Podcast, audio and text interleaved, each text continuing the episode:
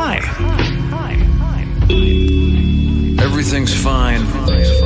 Everything's fine. Everything's fine. Everything is fine. Hey, everybody, everything's fine. Hey, everything's fine. Fine. Relax. Everything is just fine. Finally, the Bob has come back to Everything's Fine. Welcome to Wanko Wednesdays, baby. Where you been? I've been busy. I uh, my wife and I had a child last Wednesday, so it was quite a process. We were in the hospital for for like five days uh, from start to finish, and so that has been taking up a lot of my time. So I've I've been sleeping about three hours a night and just uh, hanging on for dear life here, man. Listen, I don't want to make it all about me, but she's already ruining my podcast and my podcast schedule. yeah, I know. Uh, she she sends an apology for that. Um, it's been it's been a lot, uh, but you know uh, we're here to talk a little baseball uh, and uh, on everything's fine, which it is not with the Phillies. Um, and uh, you know you step away for about ten days and you come back and your season's pretty much over with two and a half weeks left, so that's exciting. In solidarity with you not writing, Yeah, I haven't watched a Phillies game in probably the last two weeks. Now that football's back. yeah, you haven't really missed much. I think the uh, the first weekend of college football, like the week zero, kind of was like the end of uh, the attention span for a lot of people with the Phillies uh, this season. I think. I saw you write your first article today and you just absolutely buried him. And I was like, oh, he's back. He's feeling it. Yeah, it was nice. I mean, to be honest with you, uh, you know, I I was telling somebody else like I haven't been watching every inning of every game, and I mean, for the last five years, I've probably watched every inning of every game. Um, and if I had missed it in real time, I'd go back and and watch it down just to make sure I had everything. The last week or so uh, has not been high on my priority list, but I've obviously been keeping an eye on it, and I saw what they did this weekend against the Rockies, and I saw a little bit of it. And then last night I had to I didn't go to the stadium. I'm not back to the stadium yet. I'm trying to help my wife here, but you know, we still have the Zoom calls at home. And so I sat down, got in the office, watched a game, and I just said, you know what? I'm not gonna wait. Like let's just let's just bury him. You know, I'm back to write the obituary, so to speak. And it's warranted. I'm sorry. Like we are guilty of times of overreacting. And I know that the math says that they're only two and a half games out of wild card, and there's still more than two weeks left to play and you know by Friday they could they could have the second wild card in their grasp if everything broke right, but they're done. And I said it a month ago. You tried to like shove it up me, uh, you know, shove it up where the sun don't shine. I'm a, I'm a dad now. I'm gonna Yeah, you can't curse Like- anymore. gonna play a PC and all that stuff, but um, I mean I was right. you know, like, I- it's just it's it's a shame. I mean, like you you want them to do well for the city, and you see how people got excited, and it it just it's a shame. But it's Bryce Harper and a, a bunch of guys that aren't good enough right now. We'll always have the Mets series, Bob. Yeah. Where were you those three days against the Mets when when the Mets couldn't you know hit their way out of a wet paper bag, and the Phillies took advantage of it and tricked everybody, myself included, a little bit uh, into thinking that this might be a little bit of a different outcome. The funny thing is, yesterday I watched the first three innings, and then the Mets documentary came on, the part one. I was like, you know what? I'm going to watch this. I want to watch it. I want to say it. I'm excited for it. I, I, I love the 86 Mets. I just love guys who are just like villains, entertaining, don't give a shit about anything and whatnot. And that was exactly what the 86 Mets were. Part one was okay. Part two got a little better. I still got to finish that. But I didn't miss anything from innings three to six. Cubs go up 4 1. And I'm glad I wasted my time on the Mets documentary and not the Phillies and their pitching. Yeah. I, I can't blame you, man. Like, I mean, there were a little over 16,000 people there last night. There's absolutely no belief uh, in this team whatsoever. Lowest attendance since 2017, I saw. It's not a fun product to watch, and you're kind of just waiting for the next mess up. You know, when you watch them play, like last night, the beginning of the game, I think they had their leadoff man on the first four innings. Uh, they had only scored one run, so they wasted some opportunities early on in the game. And Kyle Gibson was really good those first four innings. And the fifth inning, he was horrible. Uh, you know, just couldn't locate, made a number of bad pitches. Uh, an awful Cubs team capitalized. And uh, the Phillies weren't good enough and don't have enough firepower to respond to that. You know, and like after the game last night, Joe Girardi, I think, was frustrated and rightfully so. And but then, you know, notes, hey, like we still have time. We we can go. We we still have an opportunity in front of us. And Kyle Gibson sort of echoed those same thoughts, but they don't. You know, like No. Sometimes you can look at the math and say, like, sure, they're in it. Um, but I just think you know that like they had so many opportunities, more opportunities than they could have reasonably asked for, you know, this season, and they wasted them. You know, and, and I just don't think that they're going to recover. Like maybe they bounce back and beat the Cubs here a couple times, maybe. You know, um, but I just don't think there's really any reason to believe that they're going to get it together. It's the same stuff from Aaron Nola. It's the same offensive inconsistencies. It's the same late game issues. Um, I mean, to be honest with you, man, like I love baseball and I I love covering baseball and writing about it, but this season has been a a slog. Like it has been. Yeah, I'm not, and I know we've talked about this a lot. Like I don't root for the Phillies anymore. I, I really don't. Um, but I do want them to win. You know, I, I want them to win for for the fans, for the city, and for all these people that deserve it. For you too. Yeah, and I mean it's good for for uh, the website personally. It's good for me personally. More people are reading the stuff. Nobody wants to read about you know, oh, it's another missed opportunity for the Phillies. Like, I mean, how many times can you write the same shit, right? um, but like, there's I, I've- I've really just not had a lot of belief in this team. After they kind of hit the skids following the Mets series. uh, That was when I was like, this team's a fraud. And they they sort of rebounded and they got hot a little bit again and, and made everybody sort of like take another look. But i was out at that point. And i just don't i just don't think that this team can do it. Uh, and in my opinion their relevance ended on sunday afternoon when they lost their third game to the rockies out of four and the eagles you know started the season with a big win down in atlanta i just i think that the phillies are now uh, utterly irrelevant again outside of maybe Bryce Harper overcoming the rest of this team's incompetence uh, to snag an MVP, which, okay, I mean, that's great. Um, I don't know if I'm just like a jaded and like, uh, you know, jaded sports writer guy, or I'm just working on a lack of sleep. But like, I don't even really care about that because the team is just so uninspiring, so so great. Did when Jimmy won the MVP? Did they make the playoffs? Was that 2007? Yeah, it was That was 2007. He, he literally propelled them at the end there into that that postseason berth. And it's nothing against Bryce Harper. I mean, he's been awesome, man. Like the Phillies have gotten everything they could have reasonably expected out of Bryce Harper. And like you want to see guys, your guys do well and win MVPs. It's good for your, his brand, the Phillies' relevance moving forward, all that stuff. But you know, if it's going to come in an 81 and 81 season that ends with the 10th straight October with no postseason baseball, like, you know, it's I, I think in a way, like people are going to be happy for Bryce Par- Harper, but they're they're going to be pissed at the Phillies because Mhm. Inevitably they're going to be all over social media touting his greatness, and you're going to say like, great, like awesome, you know, you're home again, um, and it's just not good enough. So this team, good core, bad chemistry, bad chemistry, bad core, bad core, good chemistry. Like, is Yeah. there is there a framework? we, we've talked about this a couple times, I, I guess, on the show, right? Like I've been talking about like this lack of cohesiveness. Like there's just this like, missing intangible with this group, and like I think you're seeing that again here, man. Like you're talking about a, Rockies team that was 30 games under 500 on the road coming into Philadelphia, while the Phillies had everything to play for, and like they they couldn't find a way to like win that series. You know, I would say they should sweep that series, all things considered. They couldn't find a way to to win it or even split it. I think you have to look at some point about the, the mentality, the, the the makeup, the, the you know, fire, some intangible that you can't put your finger on.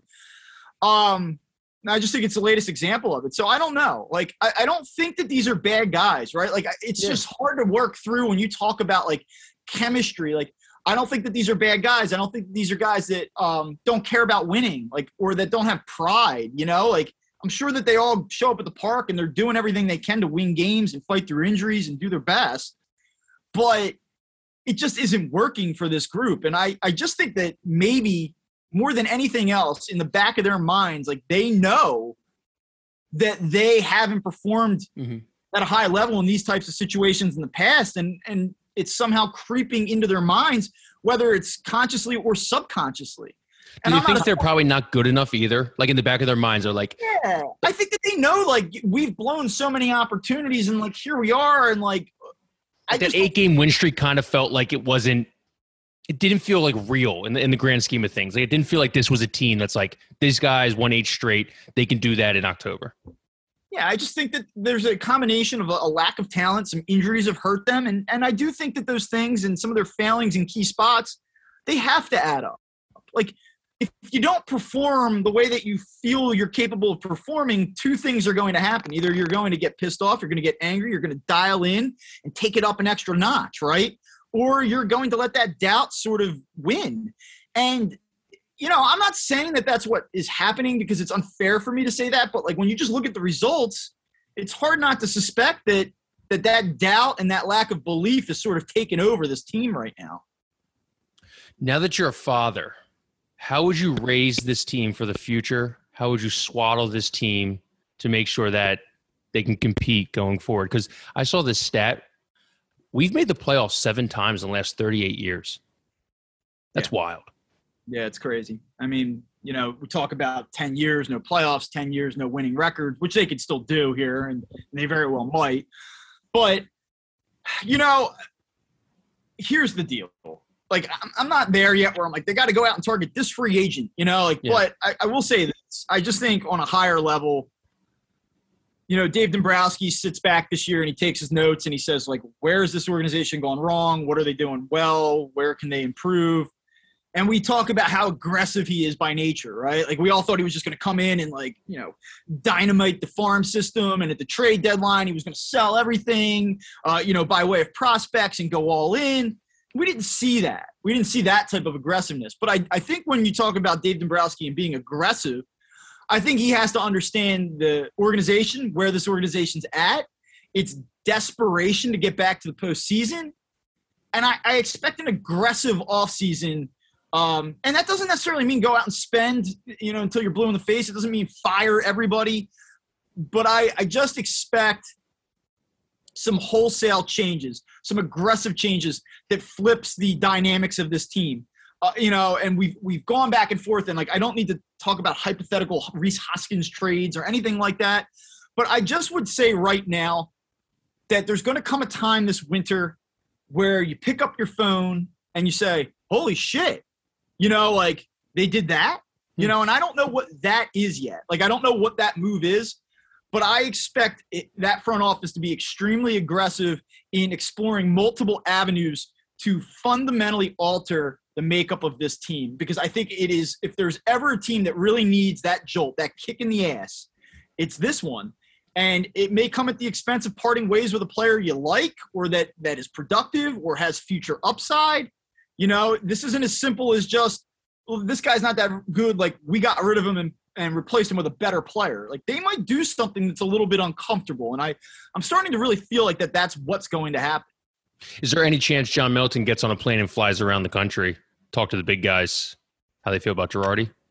Yeah, I love that. You know, that's that's one of my favorite stories from from recent history. The like I just watched two seasons of a manager, but now I got to go take a, a tour around the country talking to my key players who have not earned the right to dictate who their manager is, you know, um, who have not won, and, and then make a decision off of that because I couldn't gather that data in front of my face while it was unfolding. I, I would assume that Joe Girardi's safe.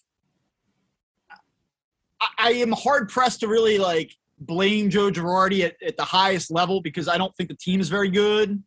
And I watched the same team struggle with a manager who, as it turns out, is pretty good you know, like I know everyone wants to like take credit away from Gabe Kapler because he has a good front office, but that's the point. Like Gabe Kapler also is getting resurgent years out of guys like Brandon Crawford and Buster Posey. Like you can't diminish what Gabe Kapler's done out there.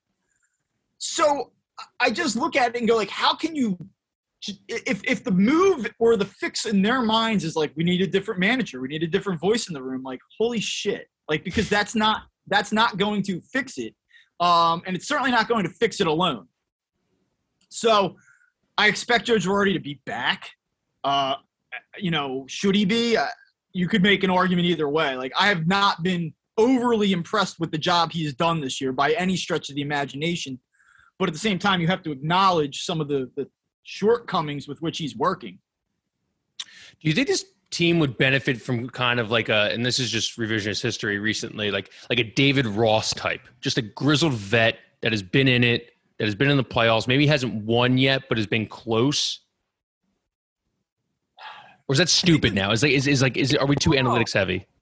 No, I mean, listen, like I I coach baseball like at the high school level. Like I do think that the voice in the room matters. Like if you're a coach, like you you certainly believe that you're making a difference, right? But like I'd be the first to acknowledge, like you know, the program that I I coach at, you know, we have some pretty good players, and that's why we've won a lot of games. I think that like you can do things when you have the the requisite talent to elevate it and get the most out of it. But you know, if I show up in, in, in a certain year where I know I don't have a lot, like we're, we're not going to win as many games, right? But you know, I, I do think that, that coaching matters and, and managers matter. But I, when I just look at this team, I just think there's so many issues beyond the manager that like I just can't like I, I have a hard time entertaining the manager discussion because I look at the farm system and I see a lack of of help and I look at the defense and like this is Major League Baseball. It's not an 8U team. Like you got to catch the ball as a professional baseball player. A different manager isn't going to change that. That's a that's a talent deficiency. Um, yeah, I meant know, I meant more like like Ross's role on the on the 16 Cubs. Yeah, oh, you mean like or you, so you're just talking about like a guy like, like a guy, yeah, like a guy that player, like, yeah, player, not as like a manager. Oh, yeah, exactly. all right. Oh, sorry. I mean, yeah, I mean, could they like could they benefit from like guys who like have won and know how to win and have, have been through it? Probably. You know, yeah. I mean, like I I do think that when you're talking about intangibles and stuff, getting some some winners in in there that that have been down the, that path before, I think is important. Because when you do look around this team, I mean, there's a couple guys that have some some experience, but not really. You know, uh, but but again, I mean, I think you just step back and you look and, and you hope like Bryson Stott arrives at some point next year. To like, is he good enough to, to be a, a meaningful difference maker? Like he's had a nice year. He's he's elevated his stock, but like unfortunately, the product of being in Philadelphia is that sometimes I think you overlook it or you discount the potential of, of forthcoming prospects because they've had such little success with these players. You know, they've had such little success with the Scott Kingerys and the, you know, Alec Bohm and his struggles this year.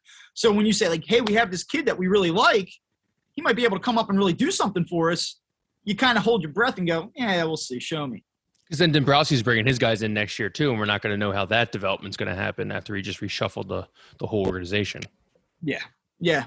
So I mean, it's like a it's a very unstable situation, right? Yeah. Like that's that's the thing. You go into this off season and you just say, wow, there's a lot to kind of mine through here. There's a lot to kind of decide about in, in terms of what directions you want to go. I mean, this is an organization that just is, kind of at a fork in the road. And I saw somebody tweet it out last night. Wish I could give him credit. I forget who said it. It might have been somebody from the Good Phight, uh, maybe like Leo Morgenstern or Morgenstein or something like that.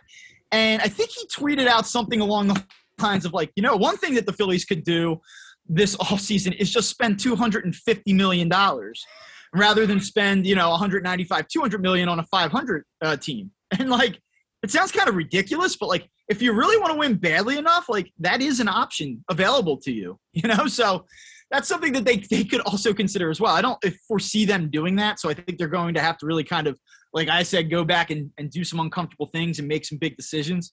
But that that is that's a, a possibility. Just put your foot on the gas and go for it. Um, Whew, I really, really want to see them go out and add a, a premium outfielder. You know, that's, that's like that. You know, the Buxton type players of the world. Like, I really think they need another guy who's a good athlete, who's a plus defender, who can swing it. I mean, I really, really think the Phillies would benefit from that. But I think the Phillies would benefit from not giving up home runs on 0-2 counts anymore. Yeah, that's become like a, a thing. Sixteen. Uh, that, yeah, uh, Destiny Lugardo, uh, I think I put a, a, clip up the other day of every two out hit that the, the Rockies had in their series, like 20 some hits, uh, which is insane. I mean, you do have to kind of, I think, internally evaluate your your approaches um, in the way that you're attacking hitters and your game planning, you know, and whether that falls on JT Realmuto, whether that, that falls on Caleb Cotham, uh, you know, whether that uh, falls on your advanced scouting. I think that's something the Phillies are really going to have to take a long, hard look at this offseason because that's bizarre. And you know, Aaron Nola um, has been especially prone uh, to those those two out, two strikes. We're almost through this at bat. We're almost out of this inning uh, type of backbreaking mistakes. Uh, so they've got to get a handle on that. All right. How do you feel about the birds? Let's let's let's turn this this conversation around a little bit. I know you're a big Eagles fan. You're probably yelling all over the place. I don't even know. Did you watch it in the hospital? No, I was home for that. Uh, I watched it very quietly though. Like Yeah. the way that I watch Eagles games very much changed last weekend. So, uh, dude, I'm excited, right? Like I don't know what the Eagles are. Like I don't I don't have them in the playoffs necessarily after week one, but like there's no way that you could watch that game and not be impressed that a new coaching staff uh, I thought put together pretty good game plans. I know you know they had some questionable fourth down decisions and stuff, but you know you have to like the the creativity, the way that the offense ran for the most part. Uh, I thought Jalen Hurts looked about as good as you could possibly uh, want him to look.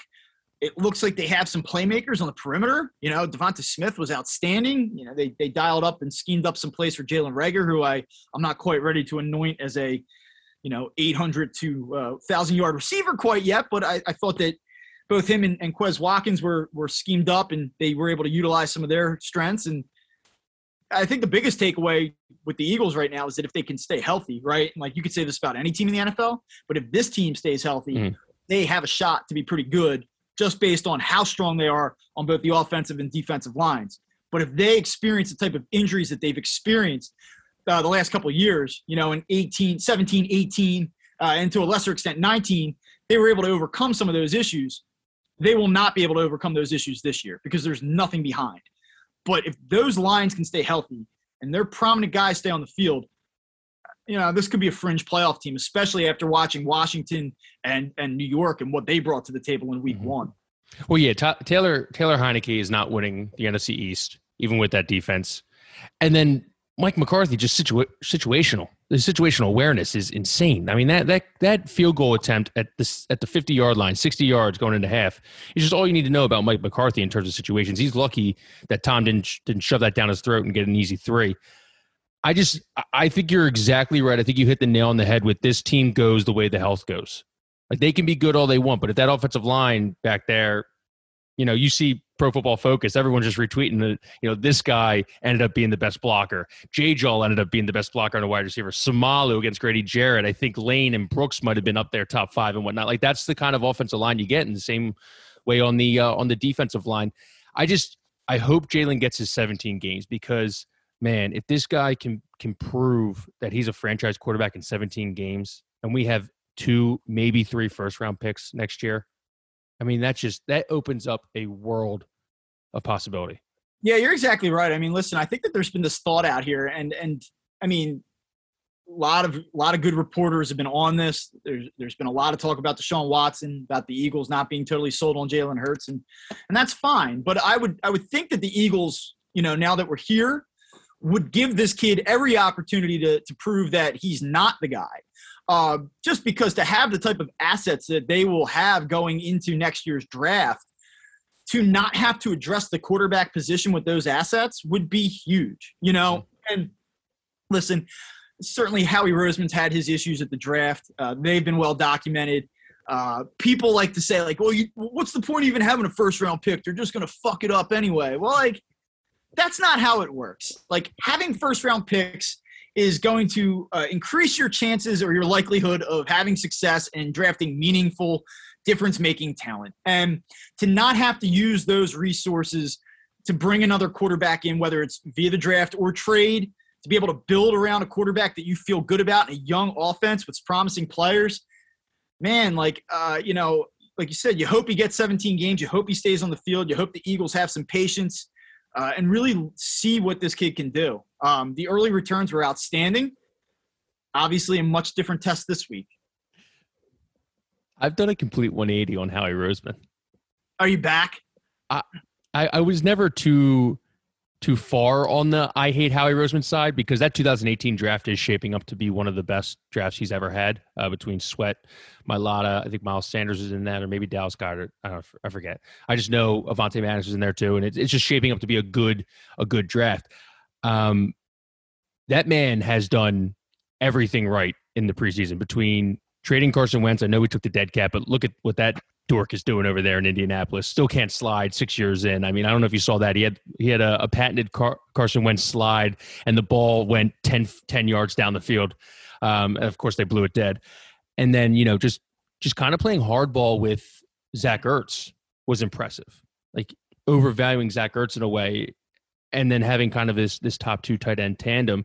You know, drafting DeVonta Smith, getting a first rounder, and drafting DeVonta Smith, and then you know it remains to be seen. But I think Howie might win Executive of the Year in the preseason for the first time. We're gonna go from he sucks to Howie's back on top to he sucks to here you you know maybe that's just the nature of the NFL like that's the Phillies. You know? you, you you, you want to win a World Series? Here's 10 to 15 years of completely shitty teams, but you're Yeah. going to get a World Series.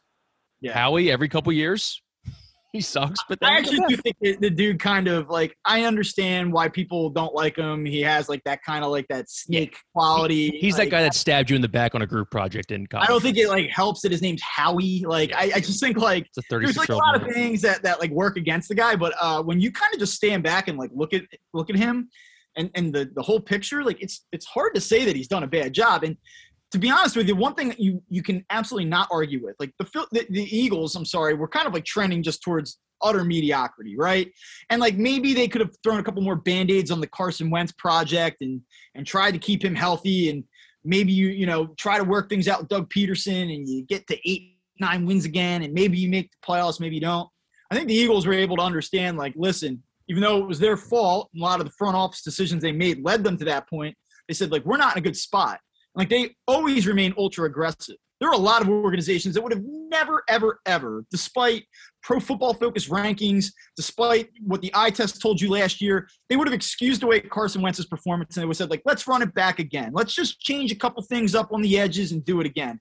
And and the one thing that you know, you cover sports and you try not to be as like takey. You try not to be as uh, like unfair to certain guys. But one thing I, I really believed, and I believe this for a couple years now, is that Carson Wentz is a stone cold loser. He is. Uh, I, I really believe it. And I don't mean that to be funny. I don't mean that to try to like, oh, here he comes with a with a smoking hot take. I just think the guy s- not that good, and I just don't think he has it. You know that it quality. Um, I could be terribly wrong. You know, the, the Colts might win their next 16 regular season games, and you know the Reich Wentz thing, and it'll be great and, and all that. But I just don't believe in him at all. Um, from from a mental, you know, makeup standpoint, from a character standpoint. And I think that there are a lot of questions about him in that locker room. You've read the stories over the last couple of years, and I think it just all kind of got to a point where it was like, nah. and, not doing we, this And we blindly defended him because I mean, what else were you going to do at that time? But I think You are exactly right. Because as a fan, you know, you you think you have the next guy. I mean, I remember, you know, 2016. I think it was the second game of the season. They came out, they blew out Jacksonville in week one, and I believe they were at Chicago on Monday Night Football in 2016. And I remember watching him, you know, checking out of plays, you know, making good throws, being smart. And I said, like, oh my God, they, they've got the next Peyton Manning. Mm-hmm. They've got the next quarterback that for the next 15 years, no matter what happens around him, you know you've got a shot because you've got Carson Wentz. And then, you know, 2016 overall was positive. He certainly had his hiccups, but you come back and you look at the way that he played those first 12, 13 games in 2017, and you just felt like, oh my God, yeah, like we absolutely have this guy. And whether it was the injuries that derailed him, whether it was the Eagles winning the Super Bowl sent him through some type of mental tailspin, whether it was that there was just personality conflicts in that locker room, whatever the case may be, like he was given a lot of money, he was given a leadership position, and he wasn't able to figure it out. He didn't lead, guys didn't buy in. Uh, you know, the stories that kind of leaked out and emerged around him, like they leaked out and emerged for a reason because they were true. Mhm. So I, I just, I think it just became clear that he kind of just got wrecked. Maybe he wasn't always this guy, but he is right now. And I think that the Eagles did the right thing in moving on from him. And in fact, even if he goes on to win a Super Bowl in Indy this year or next, I'll still think it was the right thing for the Eagles to do because it was not going to work here. I couldn't agree with you 100% more. Quick before I let you go, top three things you've learned from fatherhood in week. Uh, dude, sleep is a valuable commodity, a valuable commodity. And parents will tell you about how hard parenting is, and you're like, yeah, yeah, yeah. Like you're just looking for a trophy, like you know, trying to be a hero. It is legit hard. It's hard. So sleep is a, a valuable commodity more than you would ever realize. Uh, drink every beer that you can. Go out every night that you can if you're a social dude, because like one day you're not going to be able to do that anymore. Uh, and uh, you know, I think those are the two biggest takeaways I've got Okay. right now. But Well, I'll tell you what, it's it is it's awesome. Like people say it all the time. They're like, oh, you know, changes your life and like it, it opens your eyes up. It really does a little bit. I don't feel quite so selfish uh, as I did maybe about ten days ago. So. Those are the things I've learned here early on. Well, we're glad to have you back, and we'll have you back for as long as the uh, Phillies are two and a half games out of uh, the wild card spot. Yeah, I'll talk to you uh, next week. There'll be two games out. They'll have uh, only won two out of their last six games, but they'll somehow gain ground. And you know, well, can they do it? For the love of God, please put the Phillies out of their misery. I had a I had a goldfish I won from the carnival one time. That thing lasted four years. My dad must have hated. My dad drove middle schoolers for a living on a bus, and I think cleaning out that stupid fish tank was the worst part of his week. Like Yeah, I didn't think I'll this thing was going to live four years, let alone four days. I, I'm right there with you. And along those lines, I, I wrote it in story, like, and I get why they do it on the telecast. I understand it. For the love of God, no more out of town scoreboard. I don't. the Phillies have lost four out of five games to the Rockies and the Cubs, and we're checking in the play-by-play on what the Mets are doing. Hey, the Cardinals are down three-two in the fifth. Like, come on, man, what are we talking about? I love the out of town scoreboard. It makes me oh, laugh. Oh, yeah, check in on the Toyota out of town scoreboard. Phillies trail here 7 1. They've lost four out of five games to teams that are combined 46 games under 500 on the road this season. But good news, sports fans. the Cardinals, the Reds, and the Mets, well, they're losing tonight. So all is A OK. I feel like every time it's like Juan Soto just hit a two run home run to put the Nationals up over the Braves, but we're losing here Yeah. ten nothing. But listen, like this, nothing against T Mac. It's nothing against that broadcast team. It's nothing- it- it- listen, like the the product that you're watching is so bad and so soul crushing as a fan, right? That like you need a little, you need a little taste. You need a little treat. Like, hey, I know that you uh you literally want to rip your eyes out and throw them across the room right now, but don't worry, fans, because the people in Cincinnati they hate their team too. The Cardinals are choking, and of course. It could be worse. You could be a Mets fan, you know. Uh, so there's that. I'm gonna need Kruk to kind of just bite the bullet and be like, "Hey, man, I need you on the broadcast for the rest of the year." Like, I, I sorry, Ruben, you're better in the uh, you're better in the studio with Barkann and Bell. Yeah. Yeah, it's tough too because like, you know, Ricky Bo from like mid May when they have a bad loss. I mean, hell, mid mid April when they have a bad loss is like this is a disgrace. like this team, this team needs to look in the mirror. Like we're on we're on I think our 72nd episode of Phillies post game live this season in which it's like this team needs to look in the mirror. This team doesn't need to look in the mirror anymore. This team needs to take their head, bring the mirror up to it, and smash their head through the mirror and just pass out until next April. And that's Bob Weichel. Go follow him at Crossing Broad and go read go read all the Phillies content you can because there's not going to be much more for the next two to three weeks.